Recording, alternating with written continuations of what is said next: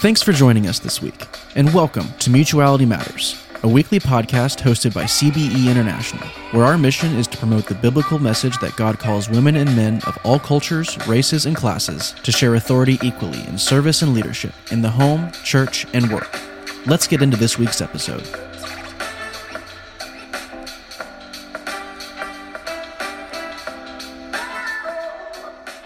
Guest today is the Reverend Dr. Teresa L. Fry Brown, who is the Bandy Professor of Preaching at the Candler School of Theology at Emory University in Atlanta, Georgia. This chaired professorship is considered by many to be the country's premier chair in homiletics. Dr. Fry Brown has taught at Candler since 1994. She also served as the director of Candler's Black Church Study program until 2015. Dr. Fry Brown's research interests include homiletics, womanism, womanist ethics, sociocultural transformation, and African diaspora history focusing on African American spiritual values. Dr. Fry Brown has an extensive teaching and preaching experience in national, international, academic, and ecumenical settings. She is a prolific author, uh, having written books that include Delivering the Sermon, Voice, Body, and Animation and Proclamation, and Weary Throats and New Song Black Women Proclaiming God's Word. Dr. Fry Brown is a member of the American Academy of Religion Society for the Study of Black Religion, and the Academy of Homiletics. She is also an ordained elder, itinerant elder in the African Methodist Episcopal Church and an associate minister at New Bethel uh, AME Church in Lithonia, Georgia.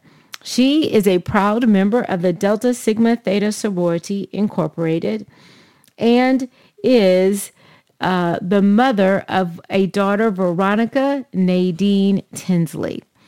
Please welcome to the show today, Dr. Teresa Fry Brown. Thank you so much, uh, Dr. Raven Anderson. It's good to be here. I wanted to really start our conversation by asking you uh, what what are the dimensions of preaching that you feel are impacted by these particular factors. When we think about delivering the sermon and what goes on in, in preaching how do these things come into play uh, at that moment? I've been doing this thing called preaching for about 40 years. And when i started out i was told that i didn't sound like a preacher. I was a singer so i had a melody in my voice which becomes critically important right? In different cultures. Uh, there were models of preachers where even women would emulate a masculinized sound, mm-hmm. want to live into who they were. As a former speech language pathologist, I found it important to tell people that the structure is is individual and we can do damage to our own structure even though we have that lie about the adam's apple that is just it's cartilage right, right. Um, that we can do damage to the voice God has given us. Now I'm talking about the physical voice by trying to emulate someone else's voice. And and the other piece is I kept hearing, uh, if I can preach like Paul. Well, Paul, Paul wrote letters. Uh, we don't have we don't have a recording of God's voice. We don't have a recording of Jesus' voice. We don't have a recording of Paul's voice. And so we built these kinds of fantasized uh, idols of a preacher's voice. Right. One finds, based on gender and sexuality and a whole lot of other things, is they there's this understanding that a preacher has to have a deep, melodious, bass, baritone, booming voice, and that all preaching is loud.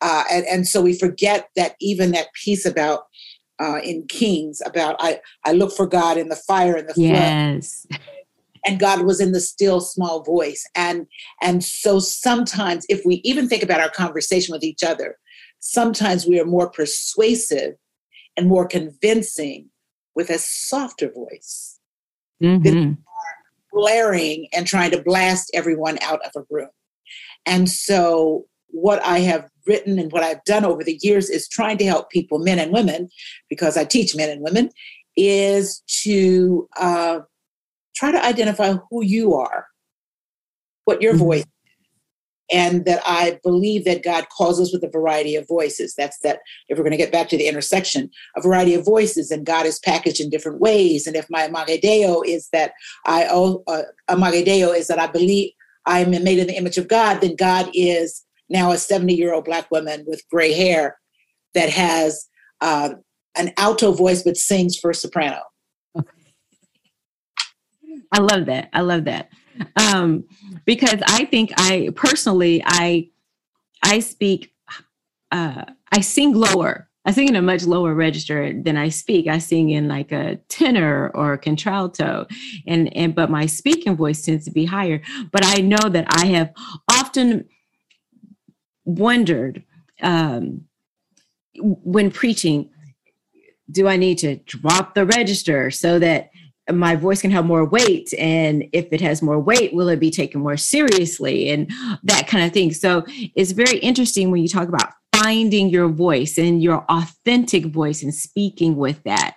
And i know particularly with women when you don't have many models before you who are women learning how to do that. So what are some of the, the things that you tell your female students um, about finding their preaching voice? Uh, one of the first things to do is to record one's voice, uh, even though the voice is going to sound higher than it actually is, uh, because of the muffling that goes on with our physical structures. Uh, to find your voice, to to think about whose voice you listen to most often. Mm. what do you determine is a convincing voice? Uh, who is your your spiritual parent and how do they sound? And why do you think you need to sound like them? Okay. We talk through how many times when you're in conversation or in a pulpit it takes about three minutes for people to acclimate themselves to attend to a different voice. Okay. And if you have the substance they will pay attention. If you're performing then they will start comparing you to other people. Mm. And so when you are in other other professions, do you change your voice in a business meeting? Mm-hmm. Your voice when you're talking to your loved one. Why do you think that in a in in a, in a face setting that one has to do that? I've watched women who may have a voice like this. Now get in the pulpit, they go, ah, and I go, what in the world is that? we work on authenticity of voice. Mm-hmm. Mm-hmm. And, the faith stance that God called you with your voice. And yes, I've worked as a speech as a former speech language pathologist. I've worked with people whose voice may be high even in speaking, and there are ways to lower that. But that is just for comfort, or, someone that has a harsh voice or a, a grating voice. Mm-hmm. Uh, but this whole idea, particularly when it comes to uh, African American women preaching, that one must scream and yell and as someone told me one holler in order to be thought to be effective. Right. So then we also have to talk about the difference between affect and effect. And sometimes this emotionalism that we bring on causes our voices to do things that shouldn't do but it also shortens the amount of time that you are able in fact to preach because you are damaging your voice trying to sound like everyone else Wow. If physically your structure, your voice is dependent not on that little dime sized things, your vocal folds, but your physical structures, how much weight you carry, how you breathe, how tall you are, um, how you, uh, how long the sentences are that you use when you preach. Are there particular words and languages that you use? All of that comes in. So it's not just the sound, but I think that too often what we have done is we've made preaching sound and fury signifying nothing and so as long as you have the sound, then you're a preacher, but you don't have to be saying anything at all. My, my, my. I think I talk about what is, who is your authentic self. Mm. So when I talk about finding your voice, it is yes, your physical voice, but it is also your personality voice. It is also the spirit voice. Mm-hmm. It is it's it to me affecting a voice in the pulpit is like people that pretend to speak in tongues and they practice speaking in tongues as if the spirit had nothing to do with it. And so there are times as I said, I'm a lyric soprano, that I know emotion may make my voice break down and sometimes the register goes up, but it's being fully embodying who you are because why would God call a clone? Right, right. Individually. So I talked with women about listening to your voice and, and they'll say, Well, I don't like my voice, it's too high. And I say, Okay, what do you want it to sound like? So they'll bring in a video of somebody, but what they want is that person's characteristics, not mm-hmm. necessarily voice. Mm-hmm. want mm-hmm. the response from the listeners and not necessarily that voice. Or they start affecting things like, you know, the way they do their hair, or the way they dress, or the way they stand, or how they kick their legs, or when they spin around. So then it becomes playtime and not being authentic. So some there are preachers, are, yes, running around, but there are also preachers that are affected standing still. Mm-hmm. So then we also have to get into our own embodiment. Yes. And our biorhythms as to how we, because if not, you look like a child in a pulpit playing like you're someone else. Mm, my, my, my. Finishes the message because people know who you were before you came into the pulpit. And when you come in, all of a sudden you're like, ah, and then people go, well, that's what you're supposed to do. You're supposed to perform. Right. And yet it has a performance aspect to it. But this playing dress up and trying to be like someone else is inane. It well, and that kind of leads to um, uh, another thought that I had because in the book you talk about preaching presence, preaching presence. So let, us talk about that a little bit. What what does that mean? Having your your preaching presence. Your preaching presence is is akin to your persona. Um, it is there. There are some people that are very lighthearted, and they'll get in the pulpit, and all of a sudden it's like they pull in, and it's like very somber and uh, they will get up and affect this powerful presence. And people know that's not you. Mm-hmm. And so one's presence and one's engagement with listeners is affected when you're one person when you walk in, another person when you stand up. So once preaching present, yes, I take preaching very seriously. Yes, there, there, there are subject matters that cause us to change our facial expression. The facial expression must match the the the, the content mm-hmm. of the sermon. Uh, but one, if one's going to talk about the joy of the Lord is my strength, and saying the joy of the Lord is my strength, who follows that? Right. The one, the content, the language, the situation, the persons with whom we with whom we are preaching, because we don't preach at people, all of that we preach with people. The give and take the communicative chain that we establish all of that becomes the preaching presence. If one is angry when one enters a pulpit or one has a message that is full of venom that's the presence that's going to be exuded. You also talk about in the book uh, exegeting yourself exegeting the text as well as exegeting the context when you talk about exegeting oneself, um, expound on that a little bit. Um, the, the word exegete means something that comes out of. So when we read a biblical text, we look at what is there and it comes out at us instead of forcing things in it. When I talk about exegeting oneself, is, is today, do I want to preach? Or what is the subject I'm going to preach? Do I like people? Am I doing for the check? Uh, uh, I preached last week. Have I filtered it? Am I living or am I able to live what I'm about to say? And I'm am I going to say something that when I'm finished, I can accept questions, not perfunctory, that was great, but questions and challenges. Do I like preaching at all? And or am I questioning God right now? That's the mm-hmm. exegetical piece. And every time we enter into looking at a text, we must exegete ourselves, not just in the preaching moment. But if I'm upset about something and I'm looking at a text, all of me is going to be reflected into that text. Wow. Okay. When when I'm struggling with because I, I'm a social justice advocate activist, and some people say social justice freak because I'm always talking about the the biblical imperatives to love each other, right? And if I'm angry about something, if I've just watched something on the news, when I look at a text that say all have sinned and come short of the glory of God. I have to understand that includes me. But if I've just watched someone do something to someone, I may at that time just say, that means you, you're. So I'm, I'm, I'm bringing myself to, we always bring ourselves to the text. The sermons are very personal. And so who is Teresa today? Does she love God today? Does she hate her neighbor today? Does is she is is she tired today? So that the sermon doesn't become an apologetic, you know, or or am I fearful of preaching a text? So then you set up and say, I know you don't want to hear this, but this is what well, that's a, you don't need that. If God called you, you don't have to apologize for it.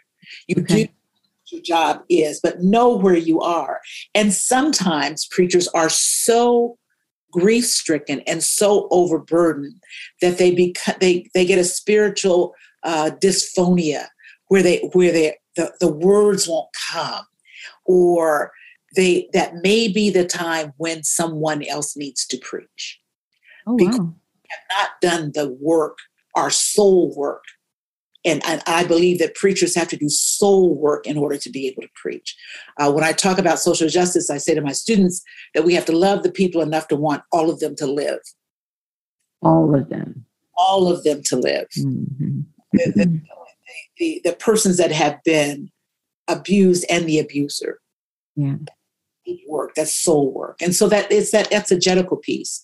Uh, I may have read a text last week and I had different life circumstances. I may have read a text or I'm preaching the sermon the first service and something happens in between services. So now I have to say, how am I going to now approach this with what I know?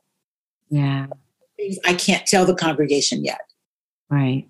Waiting for the family to be notified. Mm-hmm. How, how, how, how is my heart and my head and my and my faith is exegeting oneself?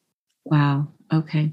So, and it so that requires uh, a great deal of self awareness, and it also sounds to me like it requires a real lived spirituality, uh, a, a, listening and leading, uh, and allowing oneself to be examined by the Spirit. Yes, um, I I understand the having served in many different capacities in the church life. Uh, I understand that sometimes we're rushing and it's a check off. I do this sermon, so I just have to do it and get it out of the way. Uh, I didn't have time for prayer before. I did not for prayer before I preached. Not the low perfunctory, Lord, hide me behind the cross so then I won't. No, I don't mean that. I mean, do I have a continual devotion, even if it's one second. It doesn't have to be 15 hours, but do I have a time period before I am now being used as this vessel that I connect with God without any outside interference? Right? Uh, like you do that before you even write the sermon. Mm-hmm. So have a continual connection to the source who is now asking you to be the conduit for some life saving word mm. a challenging word, some word of love. And, and maybe you have to do it on the fly because preachers have so many things bombarding them all the time, including their own personal lives, that some of the burnout uh, that has happened or happens with preachers, some of the venom that comes from preachers is because we have not paused for our own soul spiritual refreshing. And I and and and sometimes we hyper spiritualize this that we say you have to bow 15 times this way and that way. I'm not talking about that. I'm talking about what is your continual connection to your source? How do you evaluate my call to preach?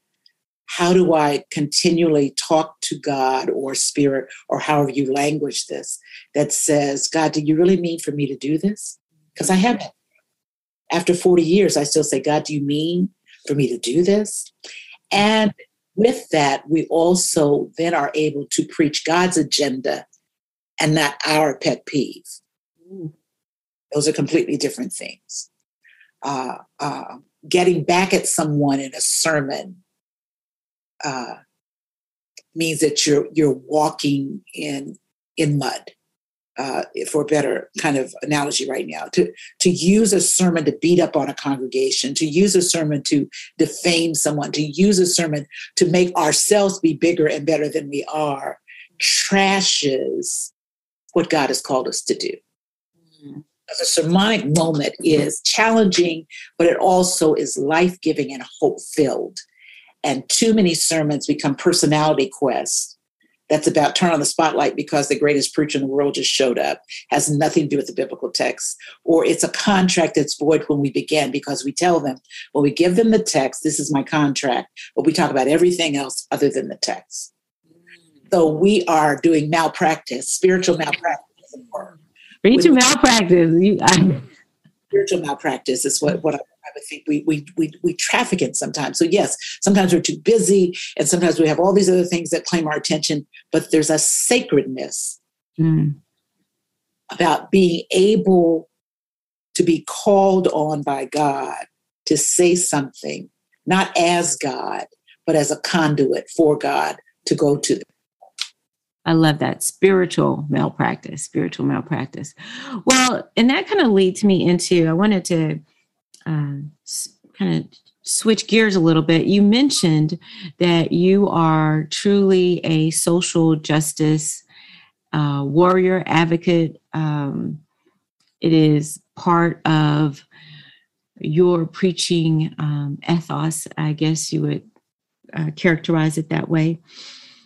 And I, I, wanted to talk about that a little bit because uh, here we've been talking about this idea of of egalitarian thought, of womanist and liberation theologies, and how, um, in my mind, they really provide a platform for what we hear so much about today in prophetic preaching prophetic preaching.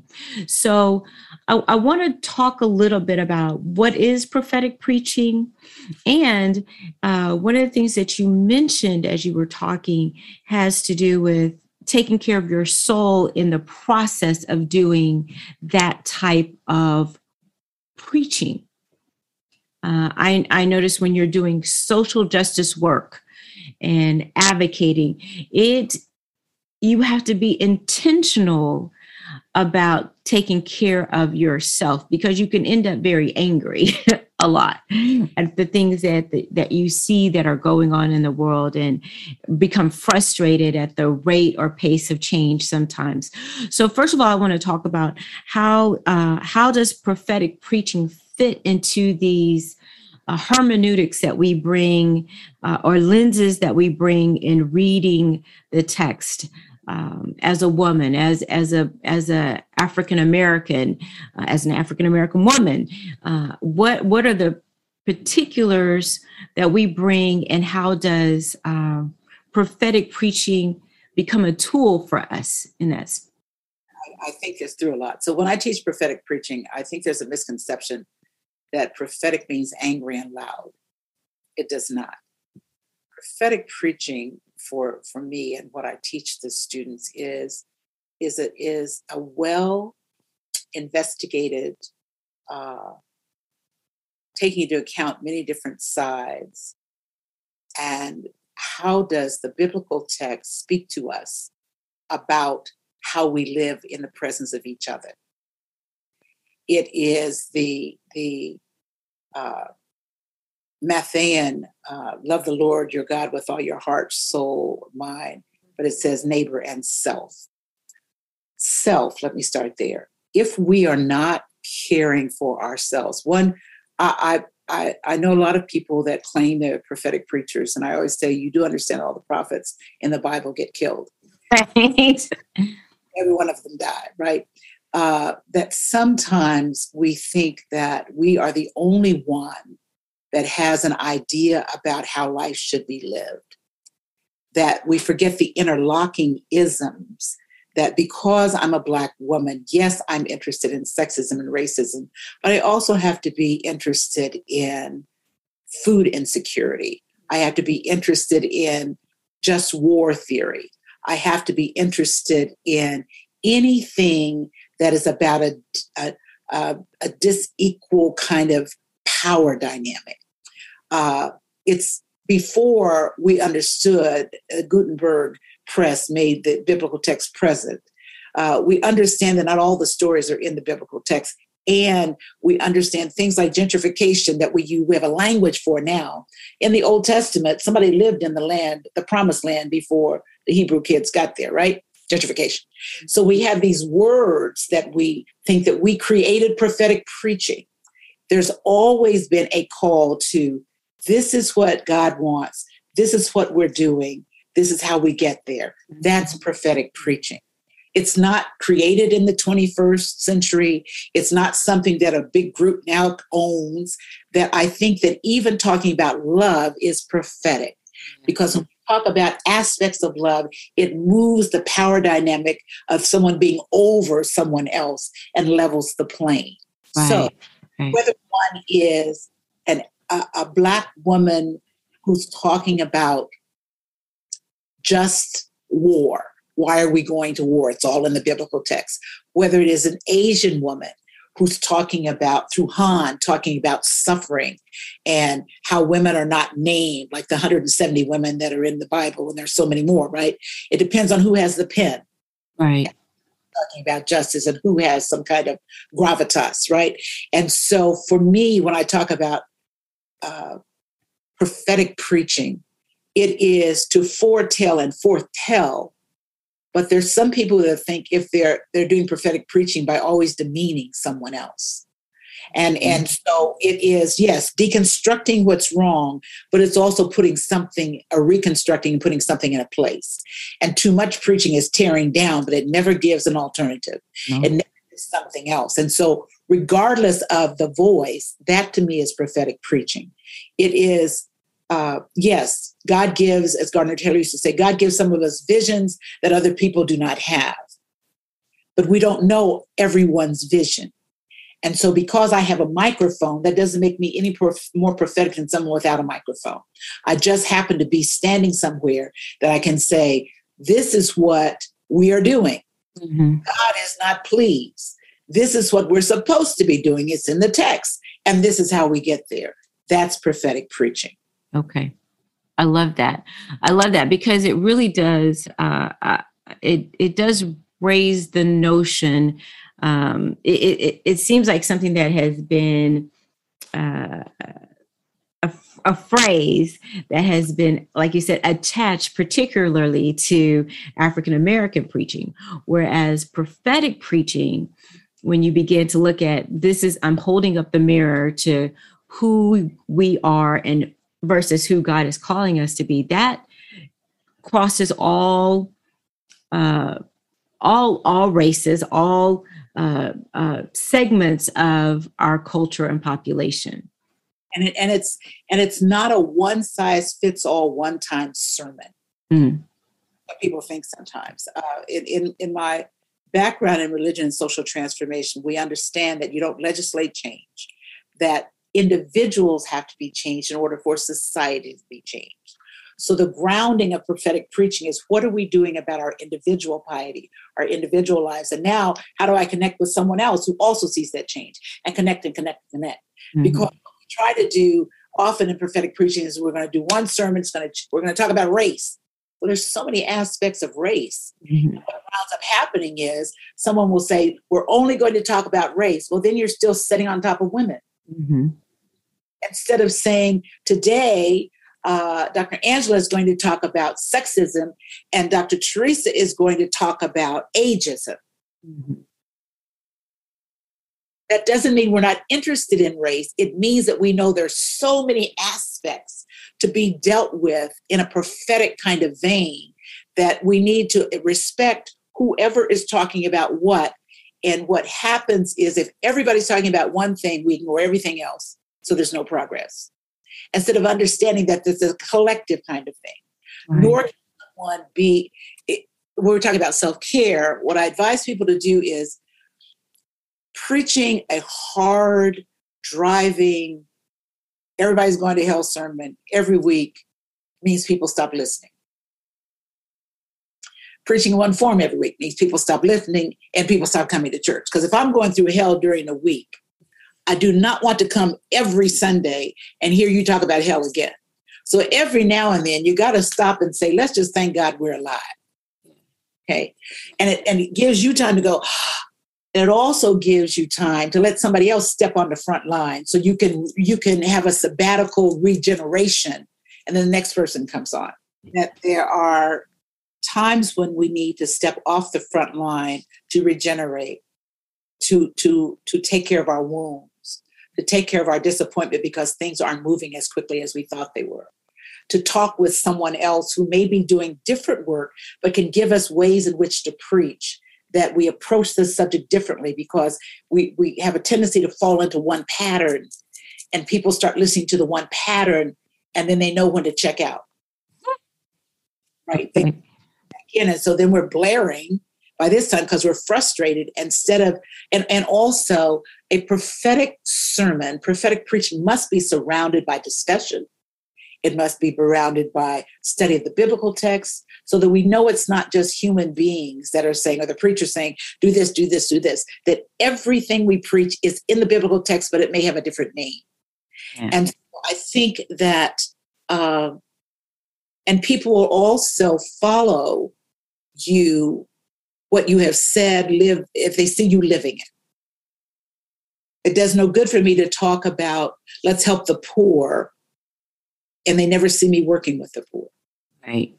There's no good about me talking about gender equality if I'm fighting to keep other women out of a special place or mm-hmm. a certain or I'm not helping if I'm not mentoring women, if I'm not calling women's names, if I'm not saying, okay, I have 15 engagements, I can't do this one, let me have somebody else come and do it for you. So if I'm not encouraging women, then all the work that if I'm not encouraging, calling names, making space for, as well as men that I know have been supportive of women. So if I'm only damning men for women's positionality in churches, and I forget there are men that have also lost and sacrificed something for me to be present, then I'm not doing any kind of justice. I'm not doing any kind of prophetic work. I'm doing, as I say, selective justice, which I think is a crime before God. But there are many people that do selective justice. Right. I and mine and nobody else. So mm. if I get in the door, I don't have to bring anybody else in. And I think that that becomes really, really important in justice work. But I think since we're talking about women, there have been instances of that I, of which I'm aware of women that get in a position and don't want nobody else there because they don't want competition. Or they join the good old boys club because they got a special key and they forget that somebody died and or sacrificed or was abused before they got to be in the club.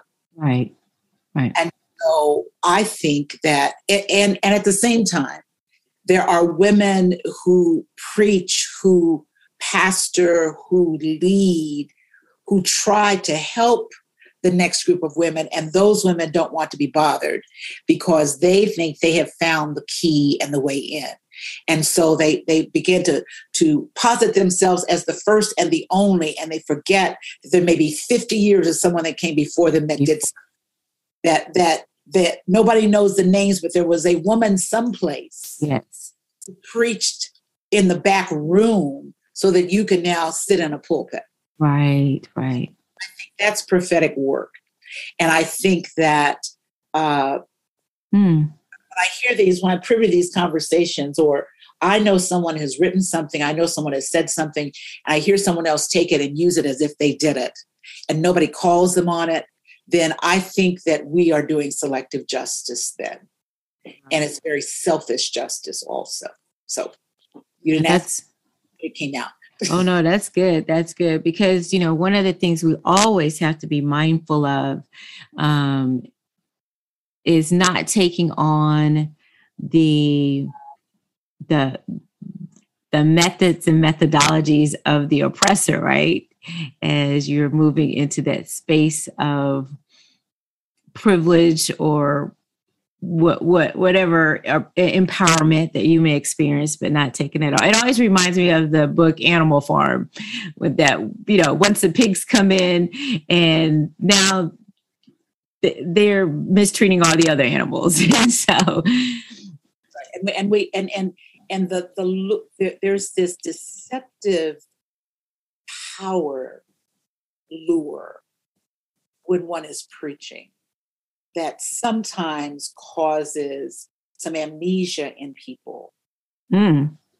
forget why they're there, that that they forget that they're modeling things for people, that they forget that somebody has institutional memory. And often what happens or what ha- can happen is if one is more interested in their brand and their selfie than they are the word of God, then they are not preaching. They are pimping. They are promoting themselves. And so our call is to preach. Uh, yes, there's a performative aspect. Yes, there's a prophetic aspect of it. And some people get so involved in their individual brand and presence that they forget the purpose of preaching. Yeah. And, wow. and, and women do this, by the way. And and and and and so it grieves my heart when I think of how many women sacrificed, how many women were beaten and raped and demeaned and kept out of things for someone else to come in as if their lives did not matter. And then stand up and talk about what we have to do as women. And, and so that it grieves me that names are forgotten. So that's one of the reasons I ask people to write, that I ask women to write, that I ask women to tell their stories because too many have been forgotten. Yes. Short memories uh, that, and their lives are dismissed at the table of I've got a seat and I don't care who came before me or who comes after me. Mm-hmm. I uh that's that's very good because I know oftentimes and again looking for those voices of women you're right they they they get pushed aside and and we don't we don't recall them and um and and as women sometimes we have to search for them. They they're not lauded uh, and and this is not to, to, to, to detract from the incredible voices uh, male voices that have graced the pulpit. But oftentimes when you're hearing the names and the list of those voices you don't you don't often hear women who have had um, incredible influence and impact through their proclamation. And uh, so I know for me, I had to search out and seek to find um, those women of the past and to understand what they uh, what they stood for in their ministry and uh, the the path that they chose to walk right and and what that entailed for them uh, pioneering in some instances particularly in the united states uh, to, to to be in these places that were not welcoming to women always. So, so i think in uh, that women have preached using different forms of sermon. Uh, they're sometimes called diaries and spiritual narratives uh, women have been prayer warriors. As my mother used to say, I would sneak a preach whenever I would lead a song because I would say something. Then that mm-hmm. became singing evangelist, right? I was following in the path of singing evangelists like Amanda Berry Smith and people of that nature. There, there are women who have written. Uh, if you read Toni Morrison, every book has a sermon in it. There are women that have written, and their sermons would not be affirmed in a quote unquote church setting, but they find other ways to do it. Some of the poetry that women have written, those are sermonic if you look at the elements that are there. And so we may not have had the same avenues. And even now, when people ask me, yes, I know the people that have access, I know the people that have big platforms, I know all those kinds of things. I preach in a lot of different places. People ask me, who's the greatest preacher? And I say the one that hits it day after day, and nobody ever knows their name, mm-hmm. men and women. These are people that may be couched as street preachers. Uh, I, I, think that sometimes we look at preachers are the people that show up on Sunday morning in a pulpit. I think that it's the woman in the in the grocery store that stops and talks to someone. Her life becomes the sermon. Uh, I, I think it's the, the the teacher who does something without even naming God or Jesus, but in an Esther kind of way, intercedes on behalf of someone else. Come on. Right. And and so I look at those, the nurse who holds a hand is ministering and may have to sneak and say a biblical text to someone that's that's a sermonic moment and so uh, there, there, there's there have been histories written. One of the reasons I did Weary Throats is because I wanted to have women in their own words talk about who they were, how they, who who their their mentors were. There have there have been uh, since the mid 1700s women preaching. Uh, they, their names are listed in different ways and sometimes not at all. And I think that I, I bemoan the fact that in 2021, there I could go through a list of women whose work I had to go through for some of the work that I've done over the years, that people that still don't know them. Or we think there are five women preachers in the United black women preachers in the United States because those are the five we see everywhere.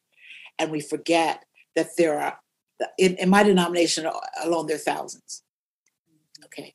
Uh, that women are there and they're doing this work and they're using their own voices and they're and they're ministering day in and day out and and only their congregations may know their names and so the other thing i think that hinders when we talk about women preachers is we have this model that one has to have x number of members have x number of media hits has to be on a circuit to be validated as a preacher. That's a negligible amount. Uh, it, it's it's kind of like I understand it, but it bothers me when there uh, there's a conference and there are no women, but then we become let's bring in the black person that can sing and dance for us. Let's bring in just so we can keep people off our backs. Instead of genuinely thinking through when God calls one. I didn't have a committee that was present when God called me to preach. Come on I didn't have a flyer when God called me to preach. I lost a, a, whole relationship when God called me to preach, and I'm still doing it 40 years later, not for any fame or fortune, but because God called me. And so then it becomes who am I and what has God told me to say? Or do I pander to some other kind of convention that says, in order to be on to be in the circuit, in order to be thought highly of you have to now put yourself aside and do all these other things well then we have then we have demeaned what god called us to do so i say to people sometimes maybe god called you to five people mm-hmm. your job is to go preach the hell out of the, whatever you're doing for those five people yeah. but we have in this country this idea that one has to be uh, uh, a celebrity preacher in order to have to look like you have a good word. Mm-hmm. You have to have a certain number of people say amen in order to be, but maybe what we need to do is investigate what preaching is, and that way we will know who preachers are instead of a preconceived notion that unless you have these five characteristics, you do not preach. One of the big ones being genitalia. And so, because I don't have a penis, then I must not be a preacher. That is absolutely ludicrous. God knew who I was when God called me. So, right. do I now say that God made a mistake? or that I was lying. I, I, I, was I was married to someone who was in ministry when I received my call, and there were people that said, "Oh, you're you're operating under his call." Well, he left ministry. I'm still here. So who was operating under whose call? Right. right. And so and so. wow. I also talk with women about what mm. who was present when God told you to do this. Yes. Yes. About it too. Who told you uh, I think it's in the book. Who told you you were naked? Mm-hmm. And so, who told you you couldn't do it because you are a woman? Mm-hmm. Who told you your voice didn't sound right? Who told you that you had to do these things? Who told you you couldn't dress like a woman to preach? Who said that there's a book that says God's going to hate you unless you wear black, no makeup, no fingernail polish, no heels, and you grunt and grab your crotch that it does not have what you're looking for. And that's the only way you can be a preacher. Who said that? I want to know who. And, and and and when I go into my closet to pray, those people are not there. Yeah, yeah, yeah, yeah. The critics are not there. God is my critic. Yes. Utterance. That's what we say. Yeah, yeah This whole human factory that produces preachers that says you can and you cannot take over what we should know in our own spirit. Wow. That's rich. That's great. That is so good. Yes, ma'am. Well, I I uh, I thank you for your time. I want to close with just this one final question to you, and it really has to do with, um, uh, for me, a text that has been leading me for several years now, and that is when God speaks through the prophet Isaiah, and He says, "See, I'm doing a new thing. Can you not perceive it?" So I want to ask you, what do you believe is the new thing that God is doing through women in this particular time, and particularly women of color? I'm not sure that I I I understand the text. For me, in terms of preaching, God is doing what God has always done. God speaks into the head and heart of God's vessel and says, Now I need you to be present and speak yes, there are more women now, and it looks like there's a big wave of women doing things. The difference is media shows us there's a wave. Technology lets us connect, and we see we're numbers of people. There have always been numbers of women doing things that nobody else. Uh, there have always been numbers of people, numbers of women uh, in fields and and and homes and hearth and in childbirth and all these other places, the midwives are doing this whole preaching while they're letting the babies live. We still have 21st century midwives doing this kind of talking people through things and walking through. I think the difference is we see the images more now than we did 50 years ago. Uh, I think that God, in this new thing that you're talking about, the new thing I see is an opening of other people's minds that they are recognizing that God calls women. There is an opening without having to be pushed into some social uh, uh, moment that says, "Oh yes, a woman can do that." I think that there are more voices that now rec- that are saying, "Women have always, Black women have always," and and not this uh, I think it's going to be damaging to keep saying that the, the soul of America will be saved in Black women. It always has uh, since before 1619. Uh, that Black women have borne that heat. I think that the new thing is there's more light cast on people who have been operating in darkness, and media has helped that.